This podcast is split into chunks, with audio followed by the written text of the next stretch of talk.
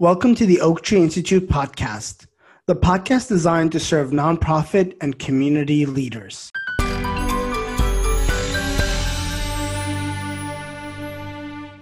alaikum, everybody. Welcome to another episode of the Oak Tree Institute podcast. We're really excited and happy to have a really amazing guest today, Imam Khaled Latif from New York University, the Islamic Center of New York University. A dedicated servant of the community for many, many years. Alhamdulillah, a public speaker and a main figure in the Muslim community across the nation. Very excited to have you, Imam Khaled. Barakallah feek. Yeah, assalamu alaikum wa rahmatullah. Thank you for having me. Truly our pleasure. And I know it's crazy times and definitely weird times, particularly I know y'all just started your semester at the IC and the unique style of the ways that y'all are doing your programs this year. How are things going? How are things going with you and the work at ICNYU and everything? Yeah, man, alhamdulillah. You picked up a y'all in your talk, by the way, from maybe your time in Dallas. I know you didn't get that from New York City when you lived out here.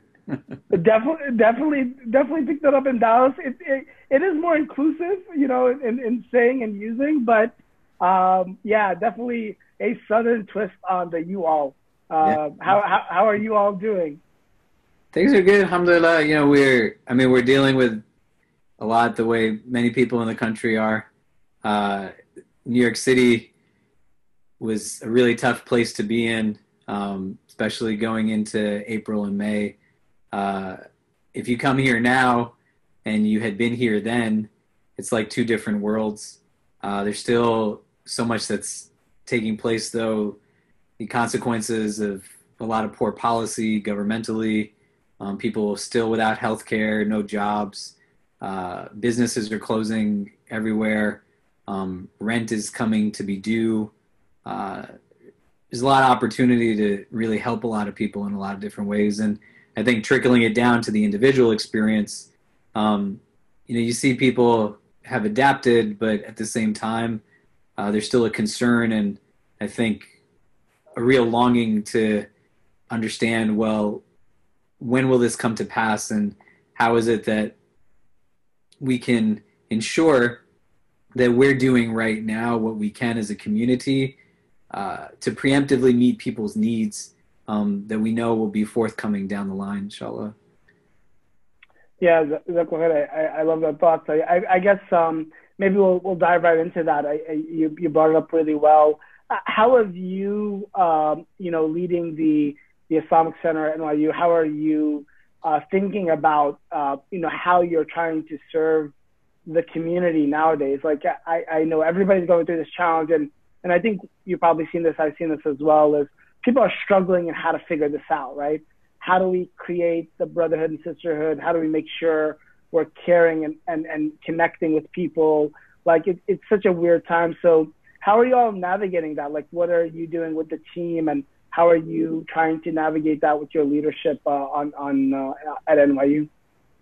We, at the onset of COVID, if we use that as kind of the catalyst for a lot of this, I mean, we had immediately shifted to a virtual program that allowed for us to engage our community more broadly.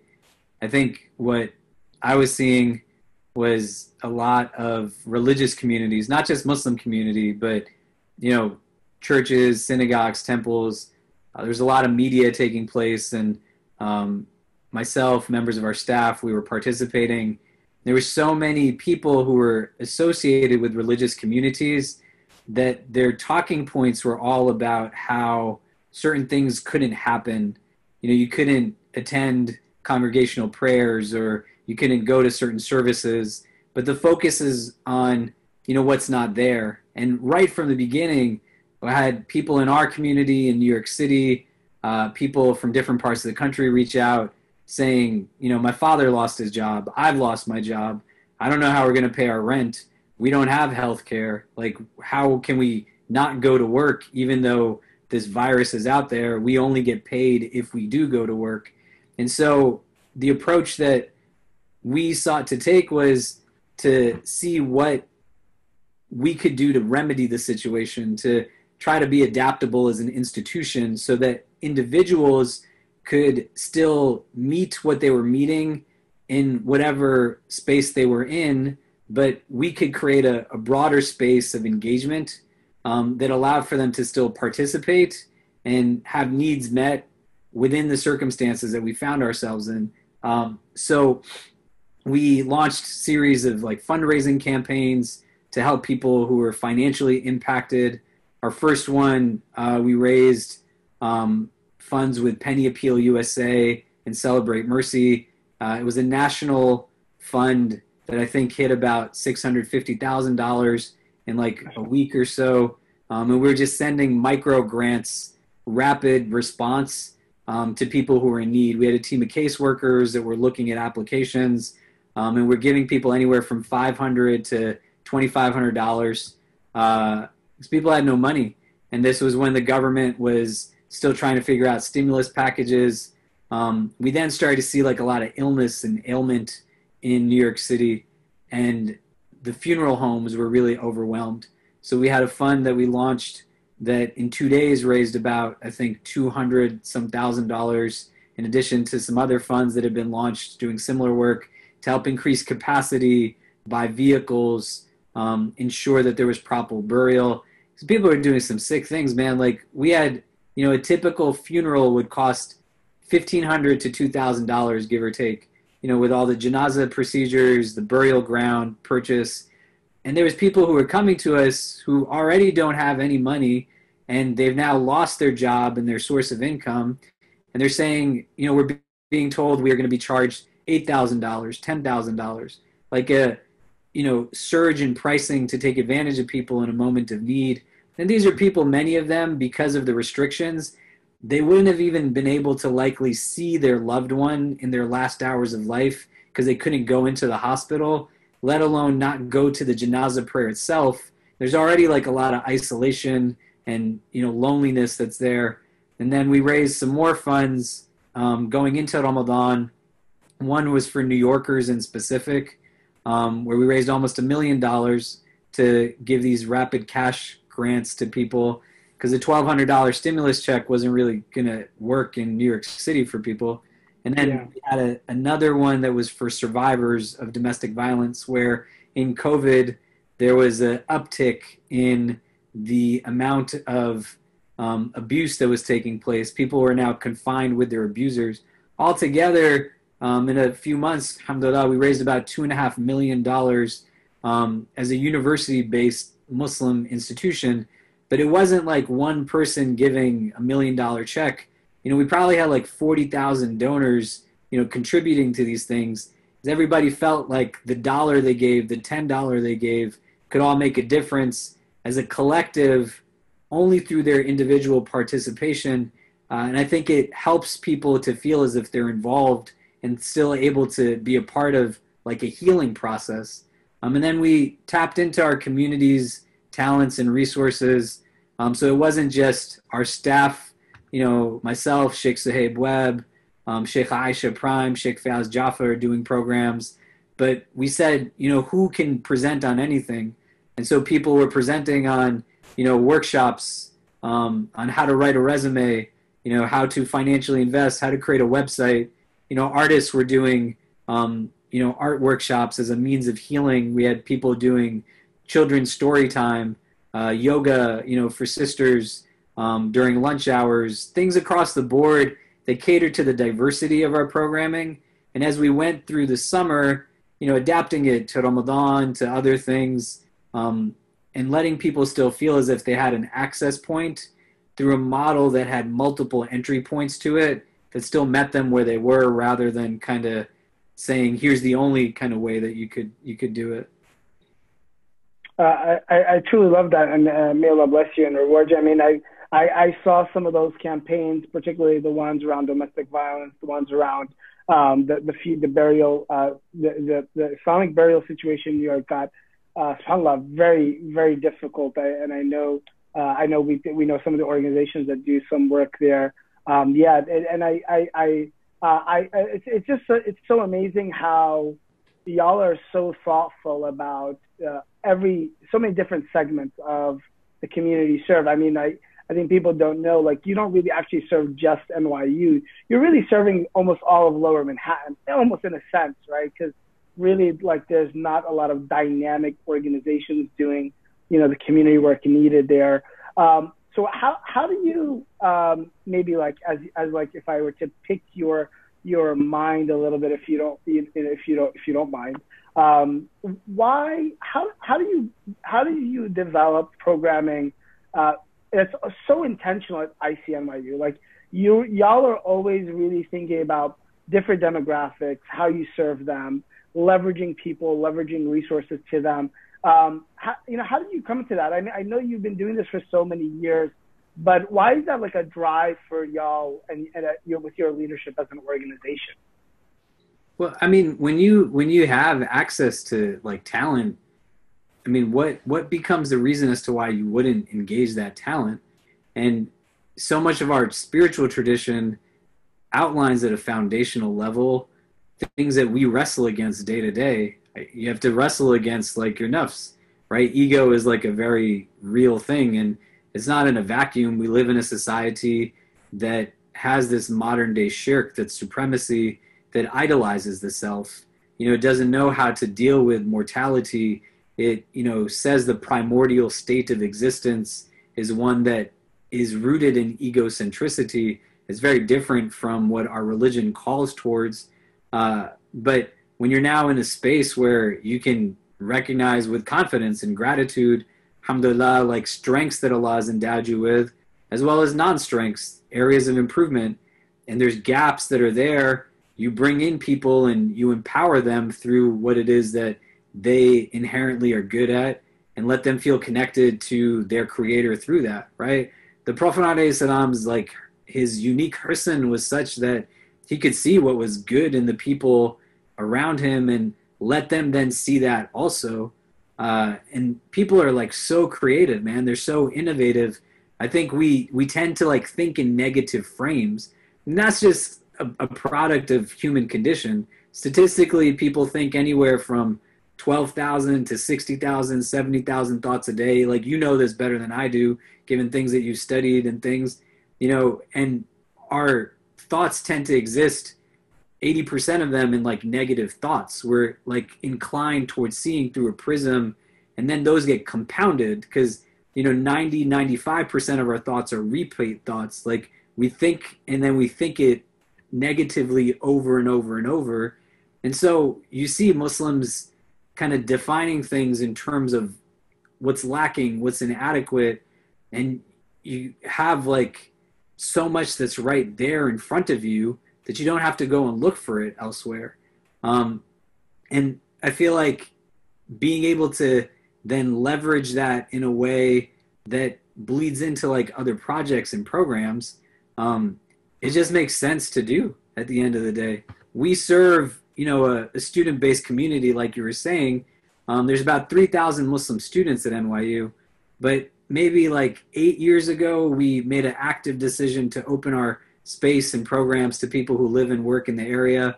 So inclusive of faculty and alumni and staff of NYU, but also a lot of people who have no direct affiliation.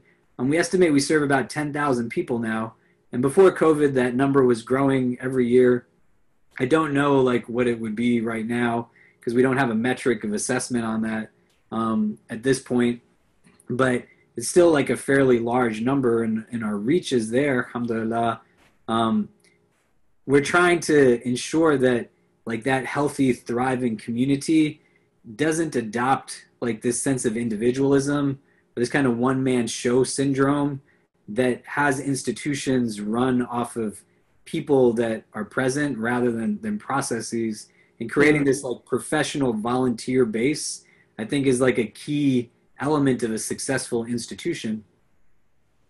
Yes, I love that. And I love that you brought that up. I think, you know, you go to a lot of places, and I know you travel a lot, and you don't really, you can go to a lot of MSAs or even chaplains that are, you know, on large institutions, or, you know, large community centers or masjids that have hundreds of thousands, you know, thousands of people, but you don't get that community vibe. I think ICNYU is so unique in that dynamic. So if you can you know, if we could take a step back and if you were to look about the journey at, you know, your journey at ICNYU, which started almost over a decade ago, right? You've been at ICNYU for over a decade. I don't think it started off like that, right? Like, how did you think about this strategically, and how did you build it? Like, what have you learned throughout the journey of, you know, right now being like, I think one of the top communities? I think it's, yeah, people assume that you're student based, but like you mentioned, like y'all serve like such an amazing array of diverse levels of people and you know, members of a community in that lower New York area. What did you learn from that journey in building the IC? I mean, when I started, I was 22, and that was in 2005. You know, and what I had thought it was going to be when I came in was very different from what it actually was. Right from the onset, you know, what I conceptualized as like giving khutbahs and like different like halakas, it was really clear people just were looking also for a space to self-express and for someone to talk to. And the spectrum of things that people were bringing as lived realities was not something that, you know, I had thought would have been there, especially at that level of prevalence and that level of consistency from unique individuals. I think in my own personal trajectory, alhamdulillah, like I never had a challenge growing up with my religious identity being a cause of marginalization. As I've gotten older, you know, there's been like discrimination issues and things like that. But I didn't go to school with a lot of Muslims growing up. I didn't have a lot of Muslim friends, but I still straddled multiple spheres of my identity. And I think similar to many people's like life journeys, you know, there was a certain sense of like exploration that I just didn't find that yielded a lot of kind of isolation, even where I was surrounded by people. And I think from the onset, like the community ethos was one that I just didn't want anybody to feel like they had to be alone. Institutionally, when I was now trying to figure out, well, what are we doing here?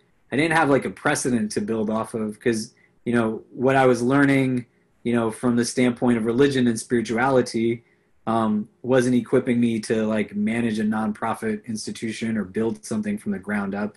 There was no precedent to follow in terms of other people that were doing this at that point in time. So I looked at counterpart institutions of different minority communities and centers. And I, you know, for some part of it, just went and sat in their facilities and saw how they functioned. You know, what were the things they were doing? What were the things they weren't doing? I then looked to see what were key partnerships that we could create with institutions on our campus as well as off campus. One thing that I think was a catalyst for a lot of our center's professional institutionalization had to do with space at NYU. And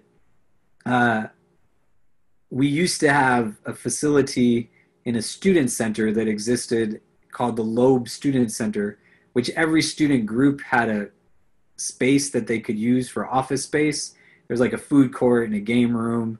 And back then, NYU didn't have that many student clubs. And the Islamic Center, whose institutional memory is rooted in a student group founded in 1978 by 5 Muslim students at NYU, was much smaller. They had a space in that building. Jummah prayers would take place in that room. They'd get like 20, 25 people. We now comparatively have Jummah in 3 locations. Our largest one gets about 800 people. The other get like 50 to 100 consistently. And most people aren't even here on Fridays. But when that building went down and a new building was being constructed, the university built out swing space in the surrounding area. And we were leasing a room as a university in a local church that on its second floor, there was a small space that Muslim students used for prayer. And when the new building went up as a student university center, our assumption was we would just have a space to pray in that room, in that building. And when I went to talk to the university administration about it, as an undergrad at NYU, they said, we didn't even know you existed. And even if we did, historically, we don't support religious community. Now, why this was a challenge was in the 4 years that that building was going up, you had like certain geopolitical realities take place. You know, the September 11th attacks, the Second Intifada, you know, all different kind of things happening. As students, we had like engaged media from all over the world. You know, there was different movements and things.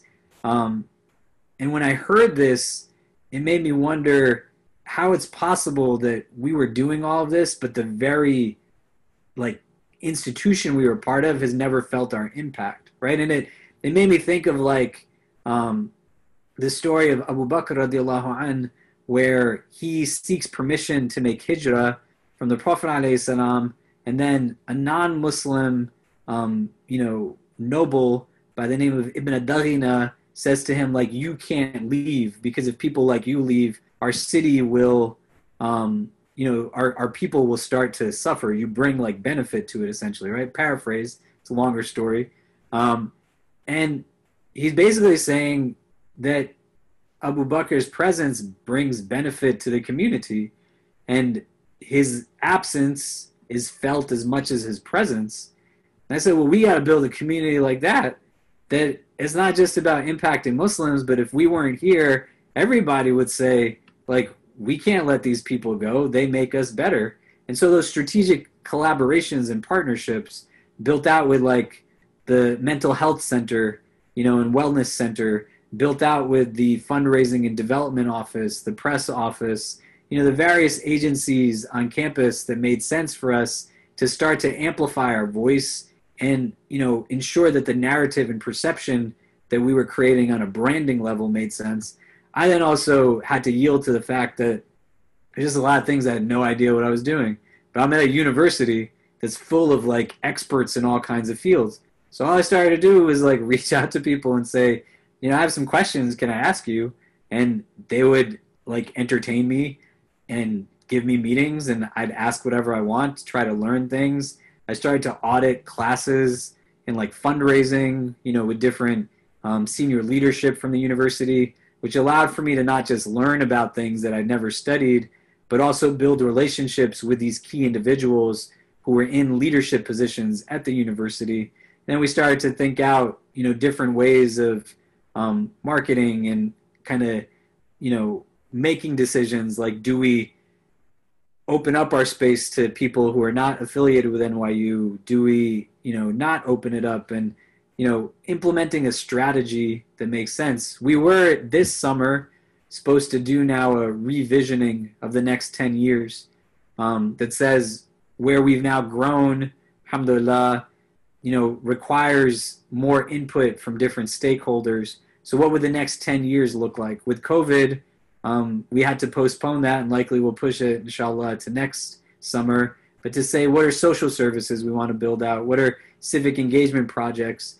What are different ventures we can engage in to really enhance and leverage what it is that we see as a potential opportunity, and not be content with like where it's at, but build and build and build, so that we're doing what we have the ability to do. And that's just the reason that we want to do it, because like it can be done, and no one's going to build for us, what we have to build for ourselves, if that makes sense. Yeah, no, I really appreciate you sharing that. I mean, it was wonderful and very insightful in terms of like the, the process. I don't think people realize, mashallah, I mean, almost going on a decade and a half, like it's so long to build a dynamic community that's serving all the different components, right? It's as you mentioned, like it's a huge grind. And Michelle, you've been very persistent and resilient throughout. So you highlighted three areas I think I want to note. The first of them was, this eagerness first and foremost to identify quickly how you can serve the community and like kind of get a gauge on that. The second was, and repeating some of the key lessons, is you really built bridges, right? You try to connect with so many different partners, and you still do. And those that don't know you from the New York area, you are tremendously connected with government and with organizations and all kinds of different people. And I think that that's really crucial for, you know, how you leverage and how you impact the community, as you mentioned, like the story of Abu Bakr, wonderful example. And then the third was that you were very astute, or, I mean, you had the curiosity to go out and try to learn, as you mentioned, mashallah, I know now you're teaching at the school. So how was that? So from those three things, like what are the, so these are challenges, as you know, many, many different places, many different communities. They just simply don't get to the point of doing like these basic fundamental things.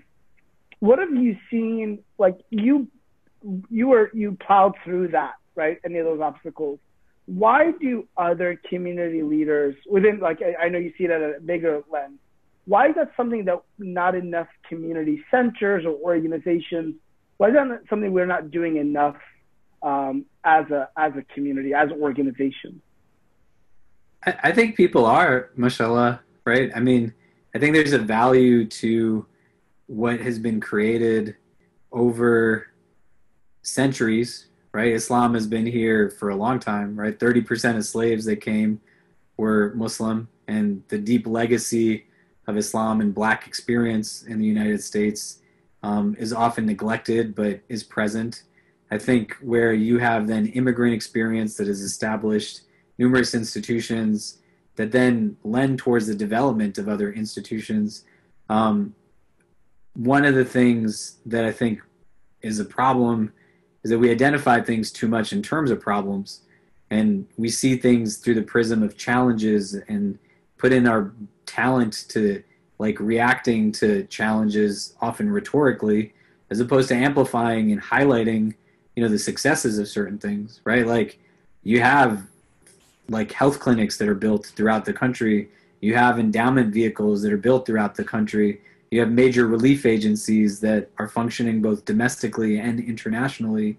You have individuals who are, you know, leaders at every level, local, state, and national. You can look at things like the OMA Free Clinic. You know, you can look at Iman on the south side of Chicago. Rami Nashashibi, I think, is an amazing person who encapsulates probably examples of leadership that are remarkable. And it's not that awards and accolades like are what make him who he is, but he was awarded like as a MacArthur genius, you know, I think 2 years ago. You know, everything's a blur because of COVID, but there's people that are like that. And I think their stories and their experiences and their best practices are not leveraged because the challenge is that we focus and identify one challenges, not in the prism of opportunity as something that you can overcome, but as like a stop. You know, we're saying this is where something is bad or wrong. And we see it then in absolute prisms. We don't highlight stories that are real, that are also of success and gain and can give people something to aspire towards. I went to Seattle. My wife and I, before our son was born, our daughter was born then. We had gone on a cruise to Alaska from Seattle, and we had a night where we flew in the day before, so our daughter was pretty young, and I'd reached out to some people who had spoken at their communities there and said, you know, could anybody grab us from the airport? Mashallah, like really beautiful people. You know, they set up like a dinner for us at like their home, and we're very welcoming. And over dinner, one of the brothers said, can I ask you a question? And I said, yeah. And he said, you know, we are setting up a youth camp that, you know, I'd love to get some feedback from you. And I said, sure. And he started to tell me what it was about. And, you know, all of the topics he wanted to cover were about like the problems with this and the challenges with this and not fitting in and, you know, identity issues, but everything was rooted in an issue. And he said, what do you think? And I said, I think people are going to be miserable. And he said, what do you mean? I was like, look, man, I'm sitting with you all here, and you all are like amazing people. Like, I called you to get a ride from the airport to our hotel, and you all went above and beyond. Literally, Like one of the sisters that was there, whose house we were in, her and her husband had like hosted us for dinner. She had read on a Facebook post I made like years ago that, you know, I was looking for some halal version of Lucky Charms, the cereal, in the Gulf when I was there. And she had made me a box of Lucky Charms by taking halal marshmallows, dyeing them, cutting them out, and putting it in like a box that, you know, resembled this thing. And I was like, this is like, you're going above and beyond. I was like, this is ihsan, right? You like turned a car ride that was 30 minutes into like an entire day and a half of just hospitality. I was like, tell them why you are the way that you are. Give them aspirational examples that are not intangible. You know, the engagement is not one that's beyond accessibility, but most can write off that they're not going to be like the sheikh or the scholar that's on the YouTube video, but they want to be successful as Muslims and work in graphic design and work in finance and entrepreneur. You know, tell them like what makes you you. Give them stories of encouragement. And he said, we never think about it that way. It's like, well, you're just passing on what was given to you, and you can only give to somebody what you possess in the first place. So if somebody has taught you to look at what's not there and in that negative prism, like if Shaitan can get you to do this much good when you have the ability to do this much good, he's going to get you to do this. You might not be doing anything wrong, but he doesn't want to see you benefit. And there's a subtlety to like that perspective and that image. And I think like that's where our tradition affords us so much, because we're then seeing things through core beliefs that we don't even know that we have, that are now making reality what we perceive it to be, because our hearts and our mind don't perceive reality on their own. We tell them what we think is true. And if we think everything's terrible, then we're going to say everything's terrible. But then people will start thinking everything's terrible. And if we can create balance to it, you know, as much as hopelessness is an ailment of the heart, so is excessive hope. Like we can be in a place though where we can still give people encouragement, right? Like you're an amazing person. Like people should be learning from you as to why you do what you do. And you can embrace that within yourself as like, alhamdulillah, like in a time when people are so selfish, like it's not even that people put themselves ahead of people, but there's nobody even behind them. So it's not that they're first and somebody else is second, or there's no second or third. It's just me and my needs. Like if God endows you with a capacity to want to do for someone else, like that's something to embrace as a ni'mah, and to then say like, why do I do this? What brings me to it? How do I inculcate within you lessons that allow for you to err on the end of positivity and see that success can be harnessed? And there's things that, and then the other gain from this is that you don't have to start from scratch. The minute you can admit that somebody knows what they're doing and they're doing it well, you take from their best practices and you build upon it and you grow from it, you know, and you start to then see it. And even if it's not contemporarily, which there's no shortage of Muslims that are doing amazing things, especially on localized levels, you know, this is why we have books. This is why we have texts. We like take people's ideas and opinions who have like shared them for our benefit, so we can build upon what's there. You see what I'm saying? Yeah, I love it. No, I really appreciate the optimism. I mean, I think you beautifully articulated that. Like there's, and I know you alluded to it earlier about this hyper focus around all the problems that can be, rather than all the opportunity and growth and amazing blessings and good that we have, either at an individual level or even at a, you know, societal level. Like there's so much good that's being done at an ummah level, so much good being done. And I really appreciate you sharing that. And that's tremendously, shows us a lot about kind of your demeanor, your character, the way you're seeing things. And I think that's, you know, so essentially important. Tell us how did Khaled get to being Khaled? Like how did Imam Khaled get here?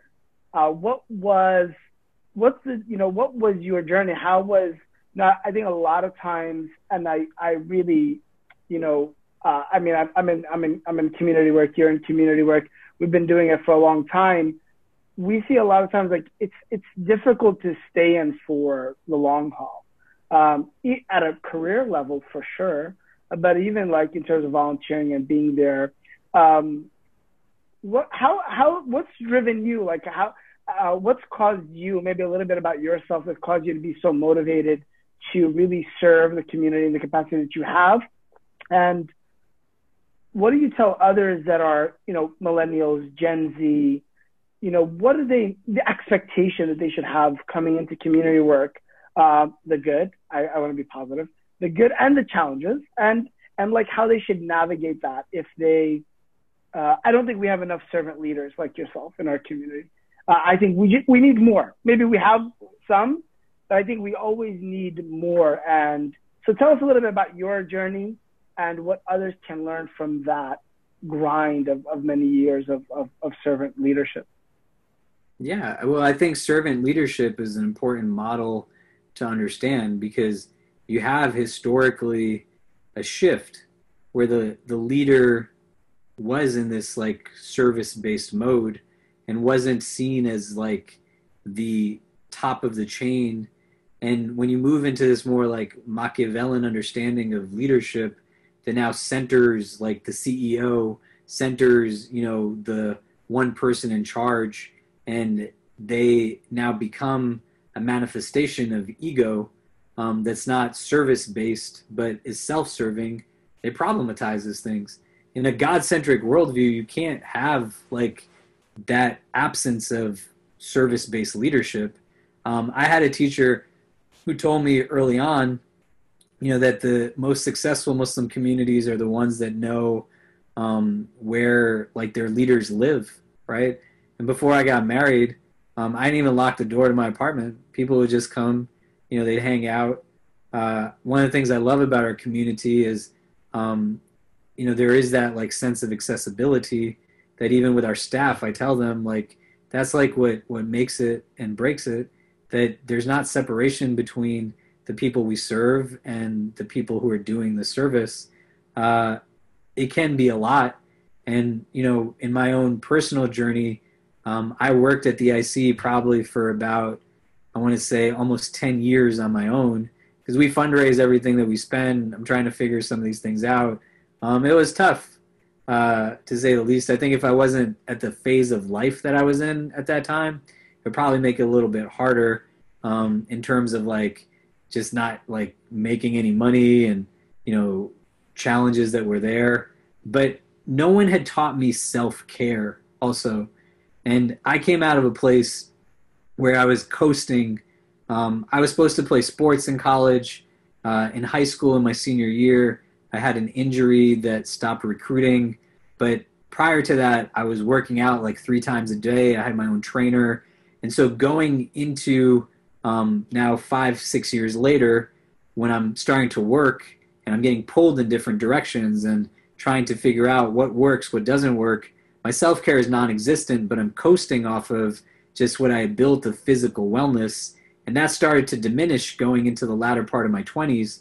I was starting to get sick quite often. My weight would fluctuate a lot. I'd get very heavy. I'd get very light. You know, there were some Ramadans where I was losing like crazy weight. I'd lose more than 20 pounds, and I'm not a big guy. You know, by the end of it, I was losing more than a pound a day, and it's not healthy.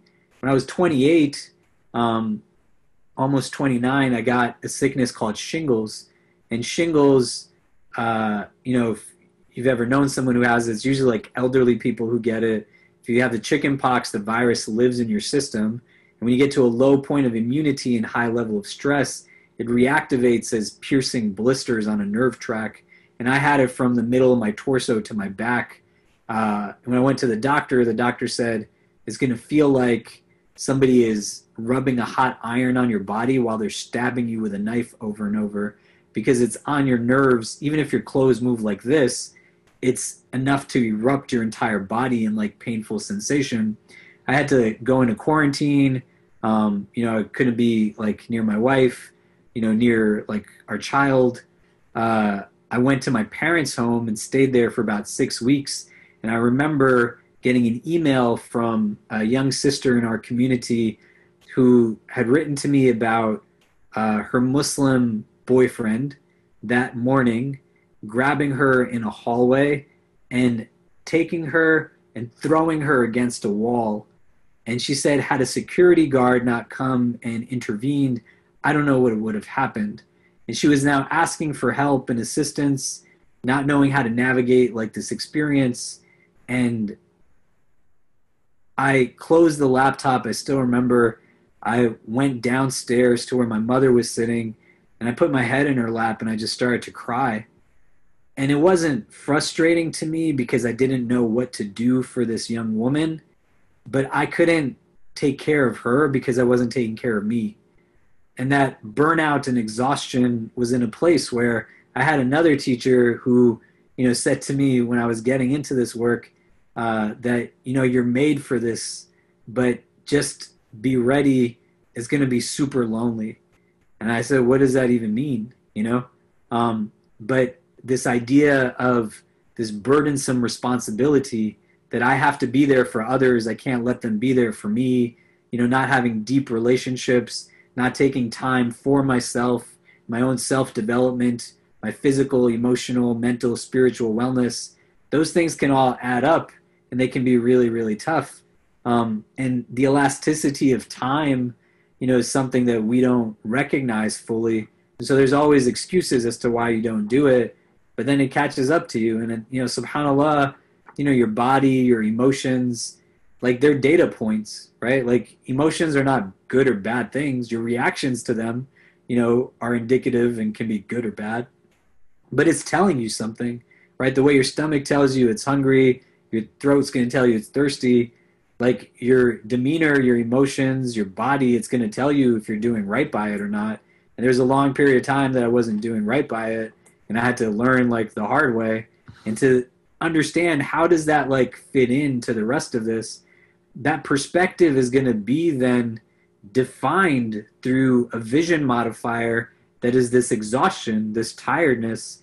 You're going to see what is potential and possible and what you believe can be malleable or change what you aspire towards, not based off of what's going on outside of you, but in large part what's going on within you. And if in you, you have exhaustion and bitterness and animosity and irreconciled emotion and pain, then like, why wouldn't the world look like everything's terrible? And there's terrible things happening, but the idea isn't to say everything is fine and dandy. The idea is to say, how do I become like a remedy of what's there? And if I can't, like, how do I bring in other people to help if that's within my capacity? But the exhaustion says nothing can change. Like it's not possible. There's no use in even trying. Or it creates immediate need for gratification that says we got to do this right now. It has to happen tonight versus no, like this can be taken care of in a week, in a month. You sit down, you plan, you strategize.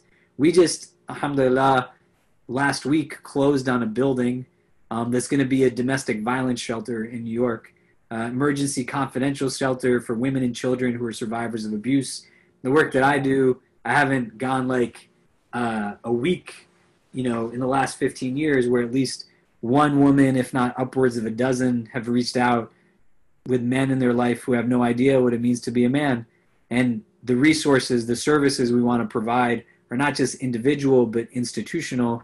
Prior to COVID, we had like a fundraising campaign, a nonprofit we started, and with the government shutdown last November and other stuff with COVID, there were slowdowns. But alhamdulillah, we were able to acquire this space that, you know, has a lot of amazing potential. It's the first in a series of these services. And when members of our community came to me and alums and others saying, you know, we want to do this, it was like a 2-year process before we even executed. I said, great, here's things I can help you with. Like, we got to figure out what we need to do. 6 months we like brainstormed on paper. And after that, we did a call for volunteers and others to fill gaps on skills and credentials and training that we just didn't have. We then built out a team. And then about a year later, We then started to announce things to the community more broadly, try to have a fundraising campaign for the first project in this series of services. And so we're now about a year and a half out from the first conversation, and it's just been planning and execution at that point. We thought it would take us 6 months to a year to raise $700,000 to renovate and acquire a building. And in a week and a half, we raised over $1 million from 9,000 donors because its execution was rooted in like strategy.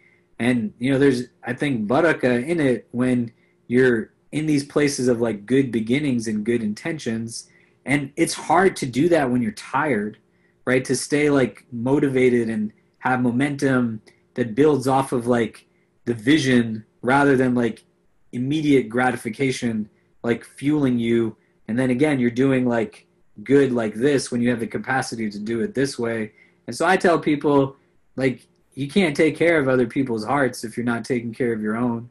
You gotta sleep well, eat well, make sure your physical wellness, your emotional wellness, your mental wellness, spiritual wellness, you know, is something that's there, and you have evolution to yourself, right? I got 2 kids now, alhamdulillah, that I love more than anything.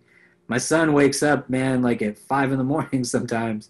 Fajr time is not like what it used to be. He's 5 years old. He jumps on my face, 5:30 in the morning. He whispers, "Baba, it's me." I'm like, "Thanks, Kareem.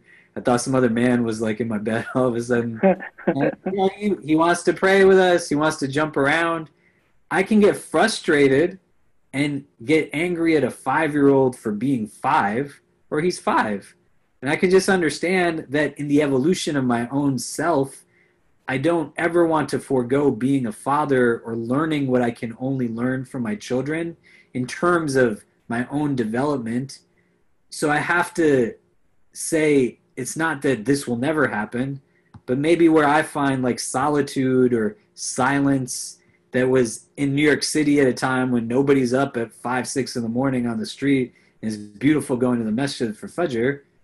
I like turn that now into a later part of the day, you know, and I can still gain because there's change and adaptation, right? And this is a hadith, the believer state.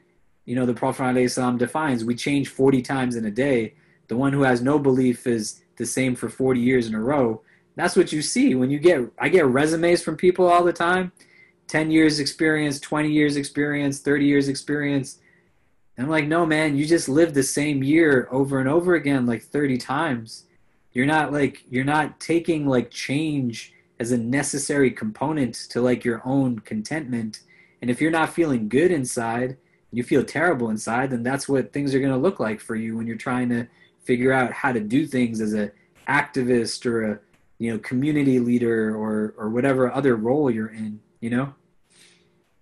I love that. I really appreciate that. First and foremost, I appreciate the vulnerability and the really honest kind of perspective, like the real challenges that we go through physically, emotionally, as you mentioned, even spiritually. And then, yeah, that self-care piece is so important, that particularly when, yeah, you're always giving to others, whether you're the imam or your whatever capacity it can be, subhanAllah, you know, so many people are always very, you know, we have tremendously selfless people that are always giving to others, and that sometimes, yeah, they don't get the time to refuel and re-energize. And it's a great point about just loving family, being there, working on yourself. And I really appreciate you sharing that. I think those are really important lessons for a lot of people that are going to be hearing this. And I think that level of vulnerability you shared is very relevant and very hopefully impactful for people that will learn from that. I like to end like our usual sessions, and I know like we're just a couple of minutes or so. I like to always ask every guest we bring on, what is the, you know, kind of like the, maybe you can allude to something you already mentioned, but if you had like a khutbah and you spoke to, you know, all the leaders, you know, at least within our community, in our country, like if you had a khutbah in front of all the Muslim leaders in our community, what's the one message you want to deliver to all? Like, what's the one thing you would want or one piece of advice or one lesson that you wish our leaders implemented or instituted, or some advice that you can give them if you had that opportunity? I mean, so many things don't really come to mind, to be honest. I think like the few thoughts that do come to mind, I mean, one, I would say thank you to people. I think it can be a very thankless job, and I don't think like we appreciate our leaders as much as they could be appreciated, and it's hard. Everyone needs validation, and as much as we need people to look up to, sometimes we also need to be looked up to in a way where we feel affirmed. And you could be the most impactful person in the world if somebody's not telling you that they're grateful for you or that they love you. It becomes that much harder to do what you're doing, and can become very isolating. The other thing that I would say is they should take care of themselves, as we already talked about a bit.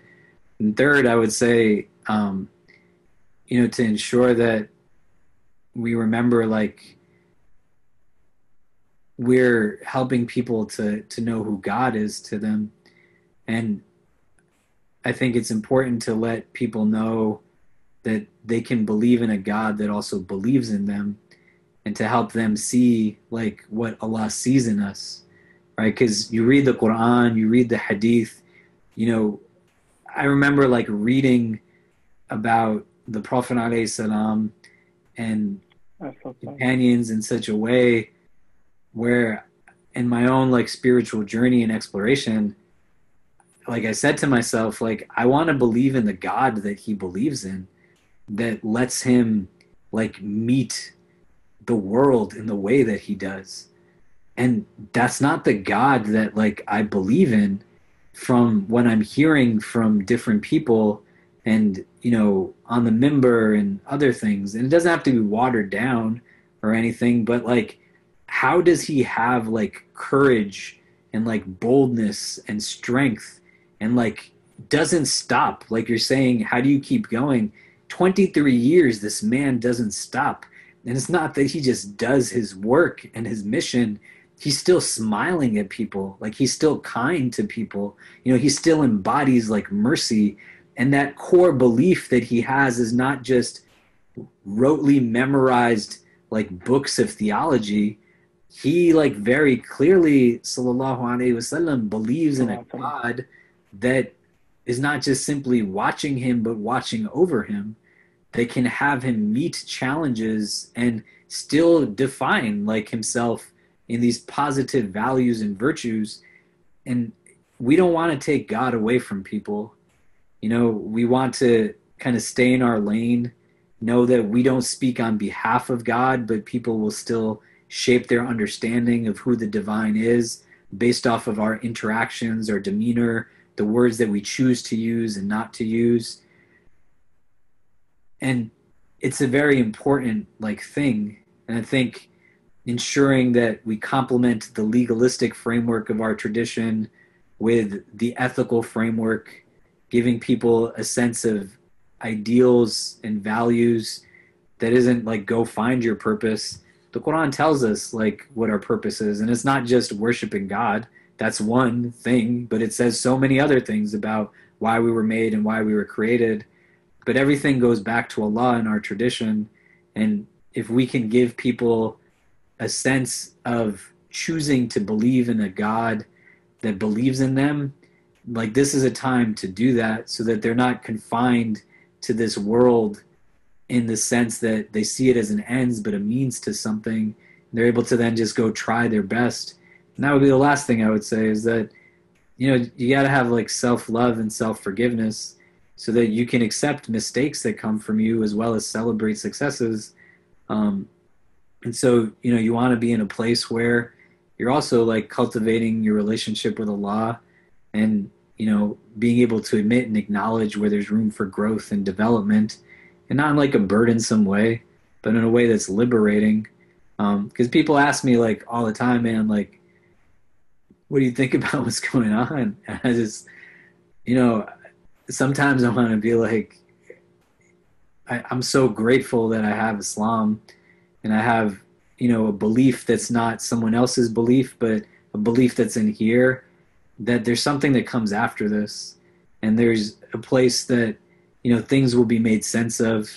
And I just got to do what, I can do, so that when I stand in front of my creator, my 90-year-old self, if I get to that point, what am I doing now so that when my 90-year-old self looks back at me today, they'll be able to thank me for the things that I did. Or when I'm standing in front of Allah, I can stand as best as I can to say, Ya Rab, I tried to do what you wanted me to do. Because it's just dunya at the end of the day. And people want to fight over it. Let them fight over it, right? Like, leave behind what you can, because it's really going to be what's going to emphasize what you're taking with you. And that's where I think that order is also important, that if you're not hearing people say that they're grateful for what you do and the sacrifices that you've made, like, we are grateful for you, and we do appreciate the things that you do. And even if no one else is seeing it, Allah is seeing it.